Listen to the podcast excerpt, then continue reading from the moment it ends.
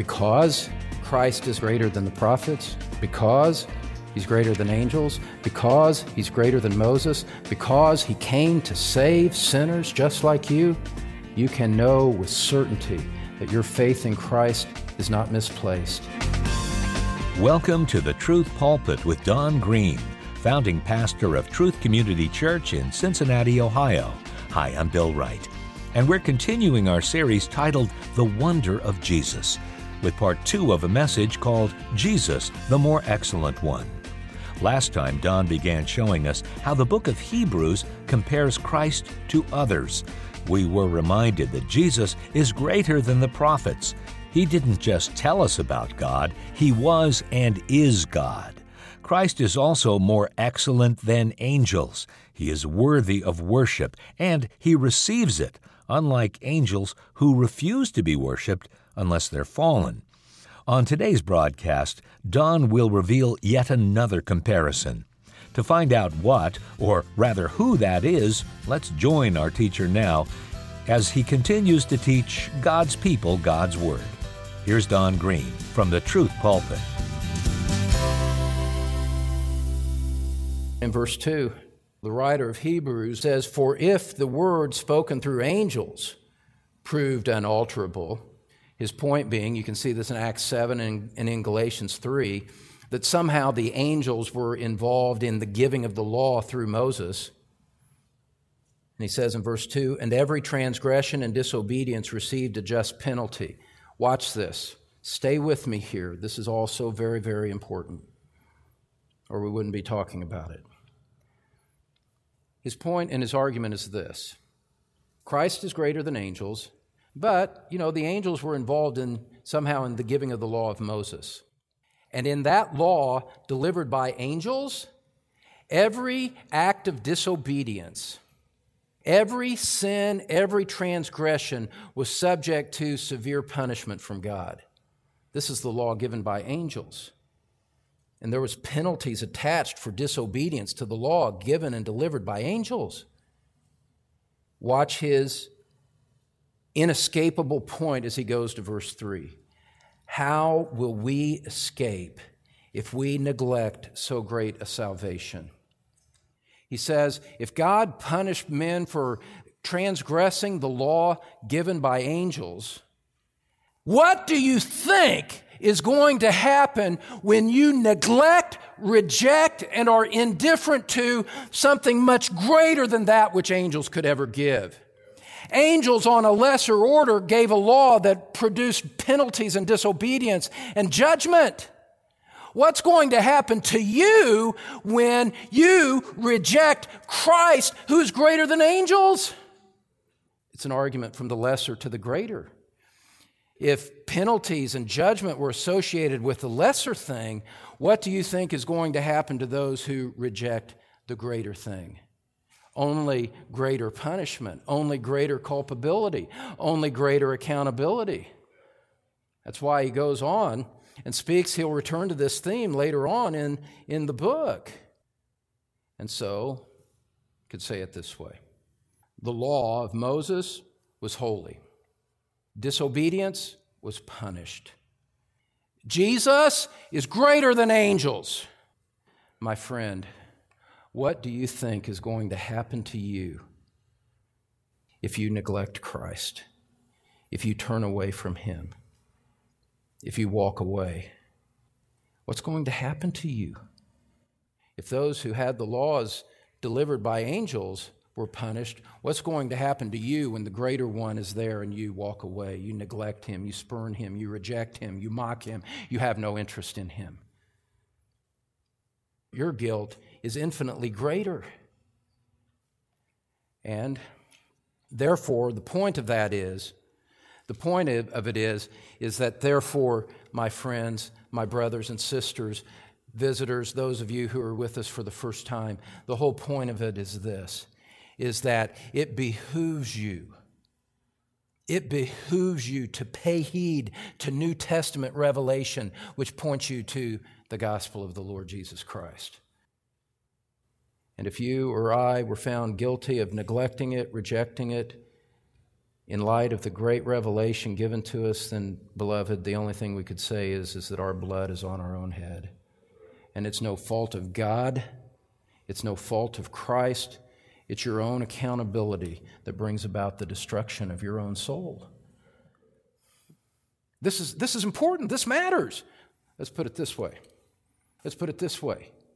Do you think that, that the God who, who decreed this eternal plan of salvation, do you think Christ, who left his glories in heaven above in order to come down and pay the price for sinners at the cross of Calvary at great personal cost, at great suffering, as he absorbed the wrath of God on behalf of everyone who believe, would ever believe in him? Do, do you think that God will be indifferent to those who hear of those most holy, majestic things and say, I'm not interested. You're not interested in the greatest act of the universe of all time? You're not interested in the great eternal plan of God? You're not interested in His great Son? You would scorn and insult the King of Kings? Oh, there's consequences to that, beloved. That means that for your own good, for your own sake, you must pay much closer attention to what's been said in Scripture. Christ is greater than the prophets, He is greater than angels. Thirdly, we can say this He is more excellent than Moses. He is more excellent than Moses. Look at chapter 3. Because he is more excellent, you should give attention to him. Because he's greater than the prophets and the angels, Therefore, you should give attention to him. Look at chapter 3 as he renews his point about paying attention. As he says, Therefore, chapter 3, verse 1 Therefore, holy brethren, partakers of a heavenly calling, consider Jesus, the apostle and high priest of our confession. Turn your mind to Jesus Turn your heart, turn your will, turn your obedience to Him and give it to Him. Verse 2, he says, He was faithful to Him who appointed Him. He was faithful to the work of the, that the Father had given Him to do, as Moses also was in all of His house.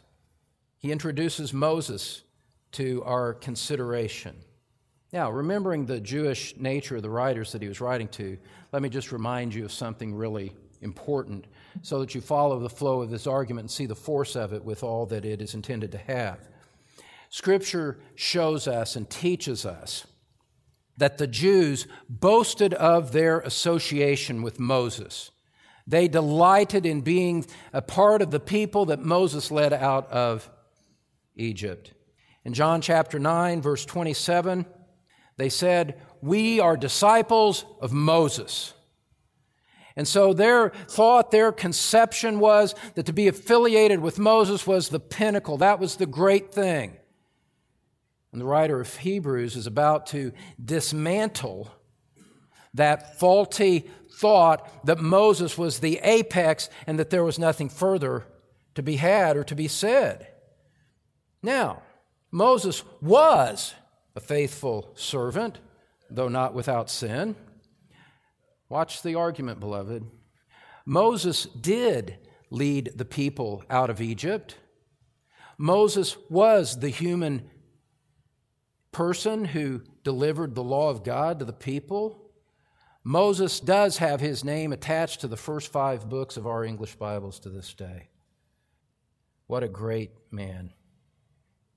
He stood face to face, toe to toe, nose to nose with Pharaoh and didn't back down.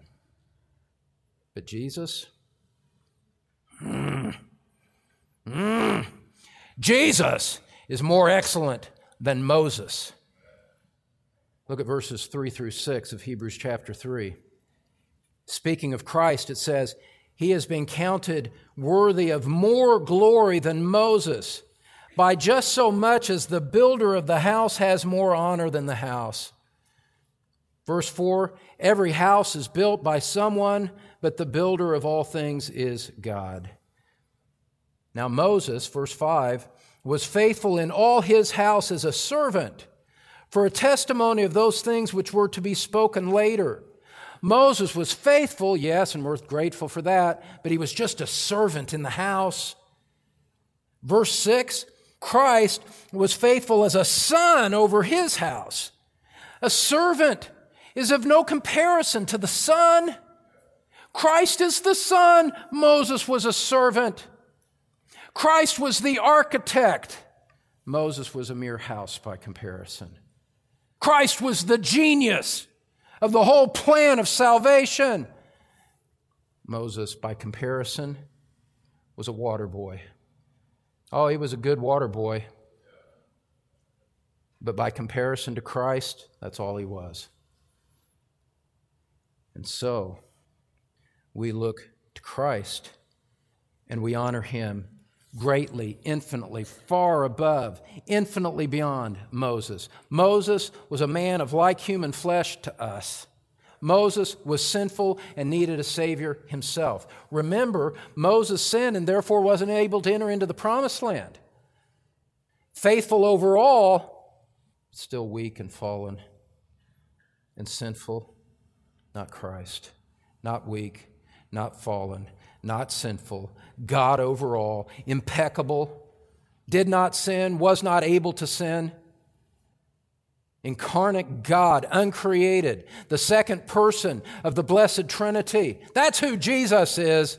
Moses has no part in any of that. So, by very essence, you look to Christ, not to Moses. And if you belong to Christ, then the writer of Hebrews is saying, you can't go back to the Levitical system. You leave it behind because Christ fulfilled it all. He satisfied all of its demands. And having satisfied it, now He is the object of faith. He is the one whom you trust. Christ is the one to whom you look, not to the shadows that Moses established. Look at Hebrews chapter 3, verse 12. And in light of all of that, he speaks to them with such kindness, but with such directness. He says, Take care, brethren, that there not be in any one of you an evil, unbelieving heart that falls away from the living of God. But encourage one another day after day, as long as it is still called today, so that none of you will be hardened by the deceitfulness of sin. He addresses them directly and based on his pattern, I address each one of you directly here today. Take care that there not be in any one of you an evil, unbelieving heart that turns away from Christ after his excellence has been presented to you. What do you think will happen to you if you do that? What's going to happen to you if you walk away from Christ? What's going to happen to you if you dismiss this word from Scripture? It can't possibly be anything good. And it is only evil, indwelling sin and your own stubborn will that would cause you to do so. There is nothing in God that would influence you to reject Christ. That rejection and that unbelief all comes from inside you. What's going to happen to you if you give in and you follow the evil dictates of your own sinful heart rather than coming to this most excellent Christ. He's greater than Moses. He's greater than angels. He's greater than the prophets. What's going to happen to you? How do you think God will judge you if you look at that and spit on it and walk away? Unchanged, unbelieving, preferring sin in this world to Christ. What's going to happen to you? I shudder at the thought. I shudder at the thought. Jesus Christ is greater than Moses. The writer of Hebrews makes reference to the fact that Jesus is greater than the rest that Jesus offers, the rest that Jesus gives is greater than the rest that was given by another Old Testament figure, Joshua. We'll not make a separate point of this in the outline of the message, but look at verse 8, chapter 4, verse 8. If Joshua had given them rest, he would not have spoken of another day of rest after that. So there remains a Sabbath rest for the people of God. For the one who has entered his rest has himself also rested from his works as God did from his. Think about it. Joshua led the people into the promised land, and what was on the other side? after they had crossed the Jordan. A lot of years of difficult warfare. What's going to happen to us when we cross into our rest in heaven? Perfect peace, glorification, the fulfillment of everything. Joshua was a great man of the Old Testament. We've spoken about leadership, illustrating principles from his life.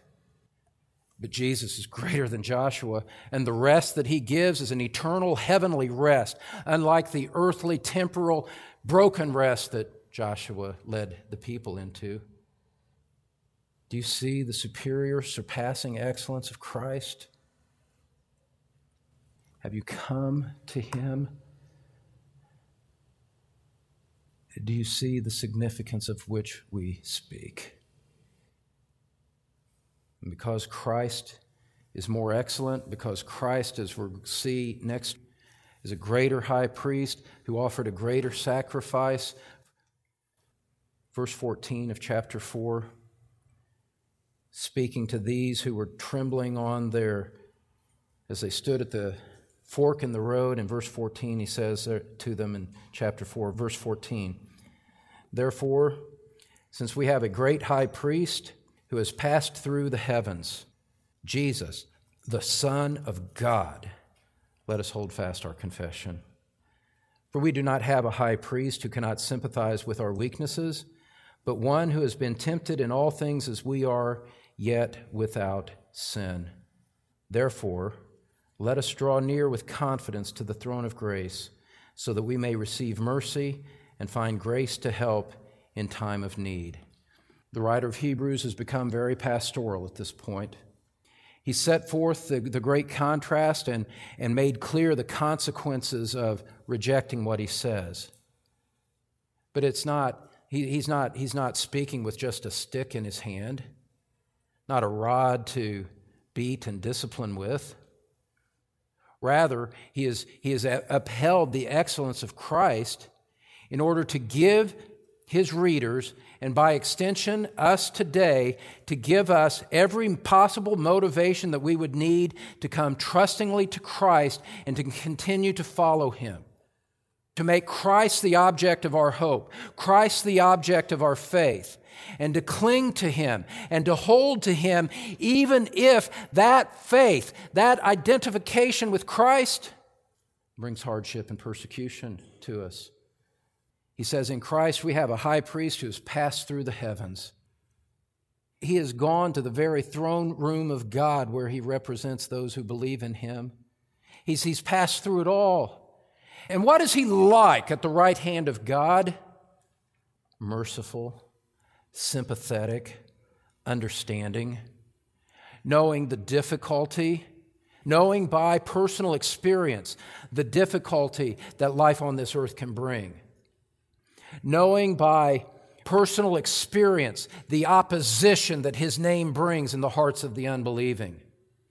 Knowing, knowing the conflict of this world, though he did not sin in it. Knowing the crowning act of suffering as he went to Calvary for his people. That's, that's who Jesus is. That's what Jesus is like. That's, that's who our great Lord, as we look into heaven, as it were, that's what he's like at the right hand of God. Sympathetic, understanding, and merciful.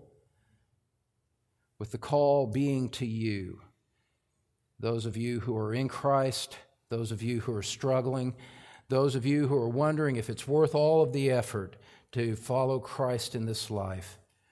And the writer of Hebrews comes with a resounding answer that says, Yes, yes, yes, he is worthy. Yes, he is faithful. Yes, he understands.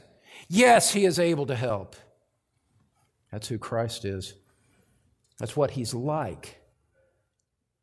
And because he is like that, the call goes to you as a believer. Look at it again in verse 16. Though perhaps you were tempted to turn away, though perhaps you have staggered under the load, though perhaps things are all confusion around you today, this great light pierces the fog of your thinking, the fog of your divided heart, pierces the fog of your circumstances, and calls on you and, and, and whistles to you, as it were, and says to you, Let us draw near. Let us draw near with confidence, with boldness, with a sense of belonging to the throne of grace to go to Christ and know that in response to our faith, He gladly, freely, abundantly dispenses mercy and grace for you in your time of need. That's who Jesus is. That's who our Christ is. Christian, I know some of you are greatly beleaguered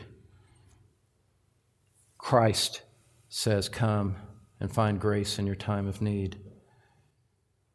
Those of you who should be deeply convicted, clearly understanding that you are outside of Christ, that you have not to this moment had any love for Him in your heart whatsoever, Christ says, I see that and I offer myself to you once more come to Christ and find grace and mercy for you in your deep hour of great spiritual need.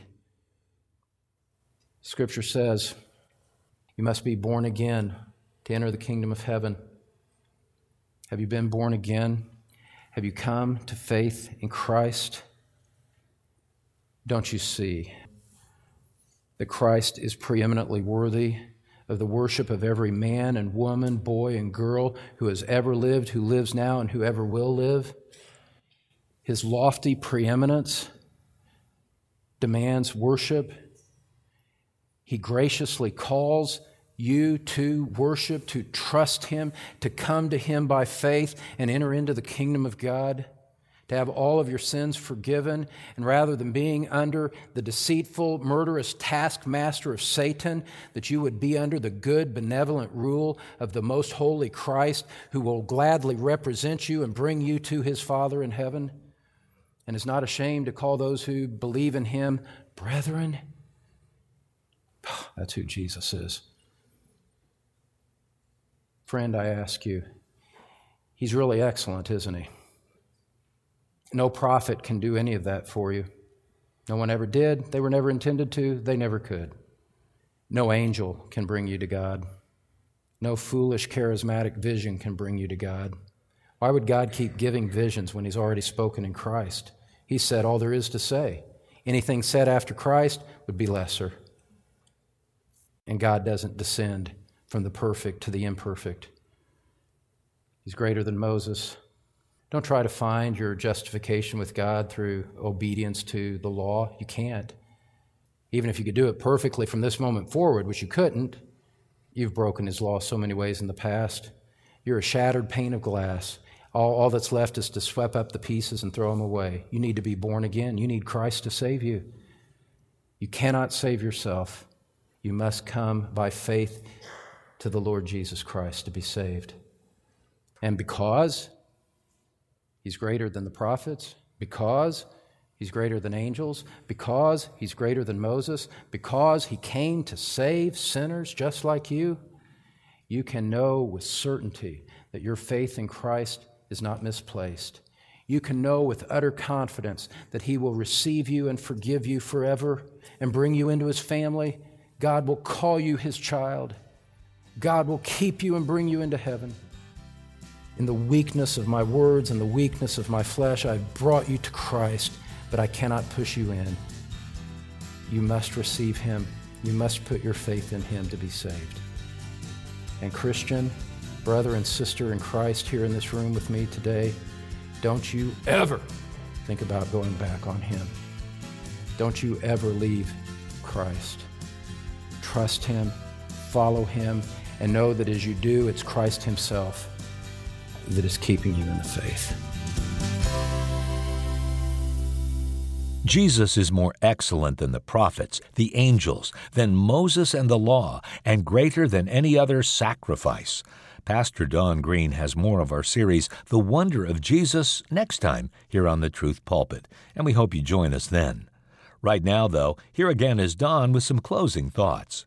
Friend, one of the things that I'm always mindful of when I'm here in studio is I'm mindful that there are people out in the audience that are like I used to be, thinking that they were Christians but not really having the life of God in their soul.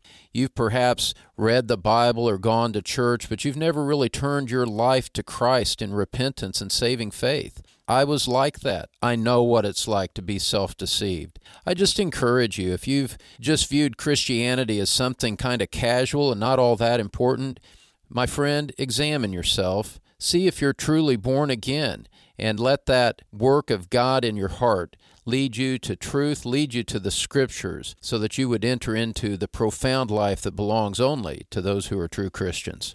Thanks, Don. And friend, be sure to visit our website at thetruthpulpit.com for important resources and to learn more about our ministry.